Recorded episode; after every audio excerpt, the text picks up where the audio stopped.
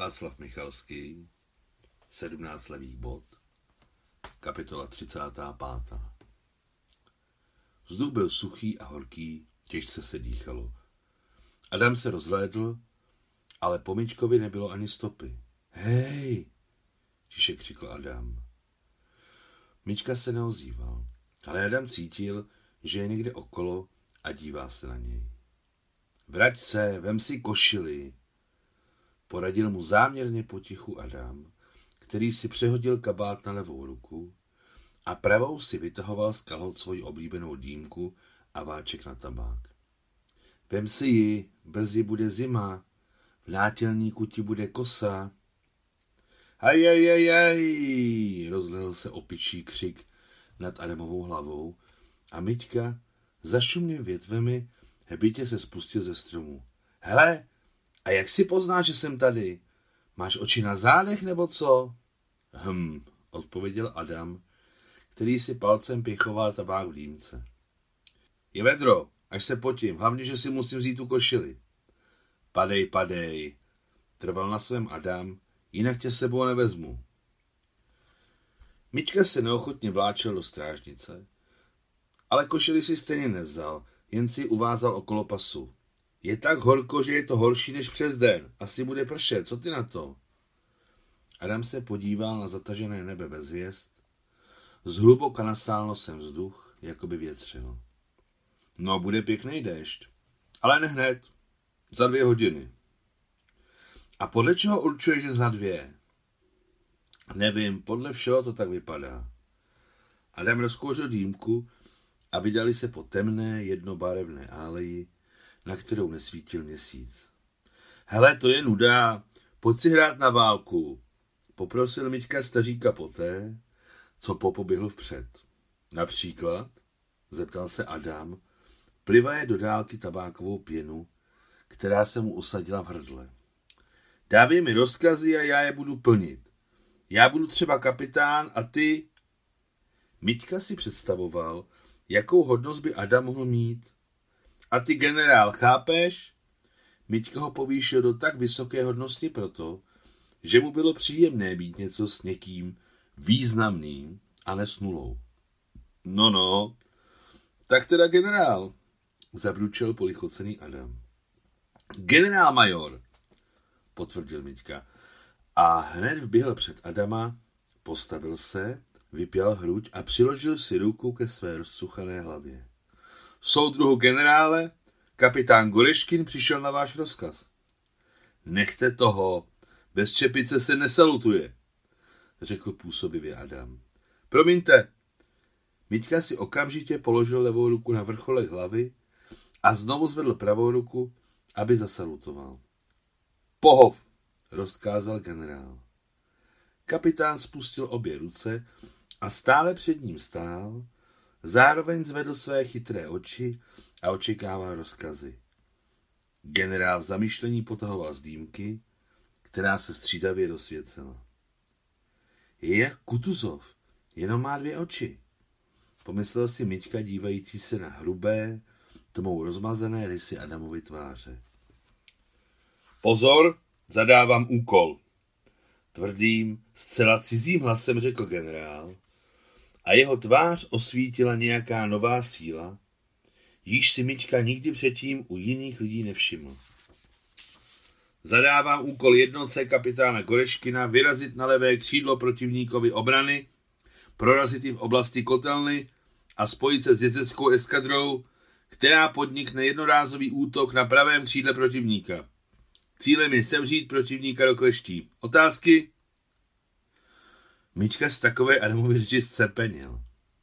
Staří se stal zcela někým jiným.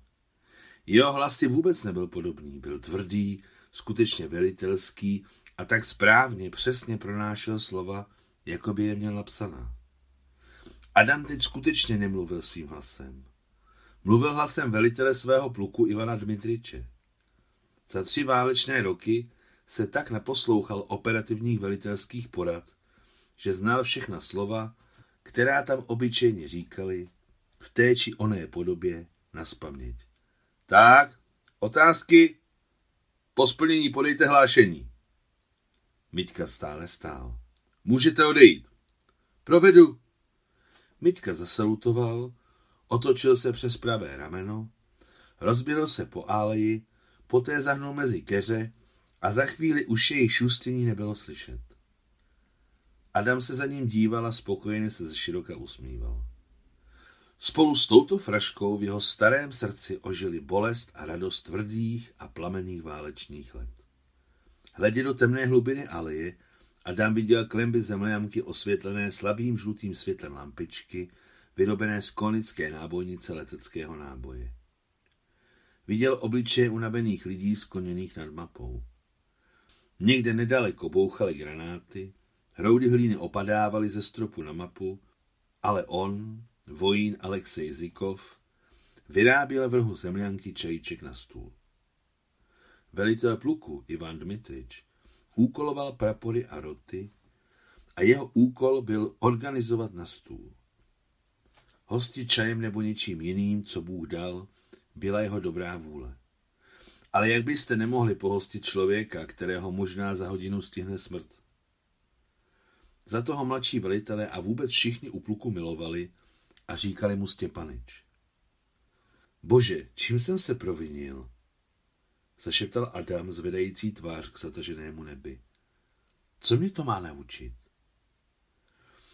Tou dobou se Miťka Králík ostražitě prodíral mezi lískovými keři a v pravé ruce pevně držel krátký kus zahnutého klacku, pistoli. Noc byla temná. Mičkovi bylo hrozně. Uvnitř hrudi ho mrazilo. Eskadrona kavalérie? To je Valach, přemýšlela Miťka. Kde a jak se s ním mám spojit? Objevil se roh kotelny. Miťka se celý napružil a zvedl nad hlavu ruku s pistolí. Náhle to byla signální pistole.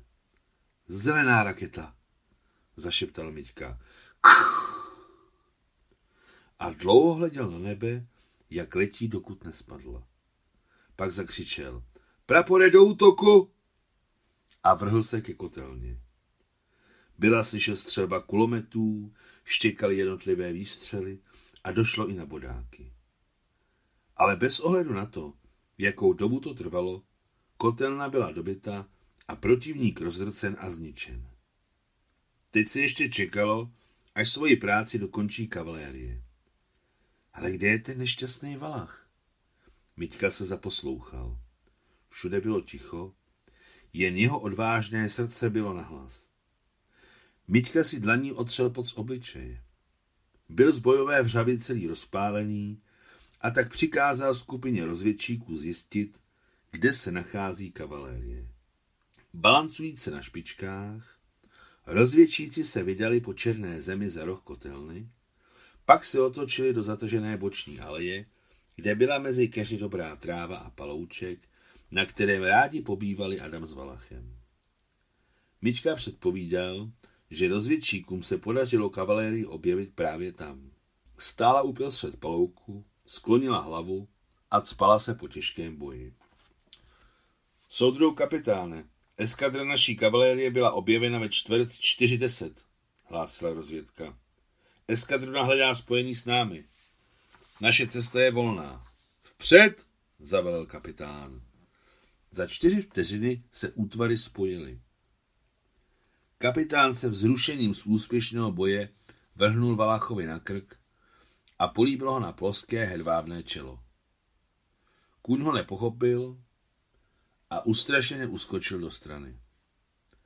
Hele, dneska mám noční, budu tě pást, poplácal zvíře po mordě. Valach neúplně spokojeně cvaknul zuby. Konec 35. kapitoly.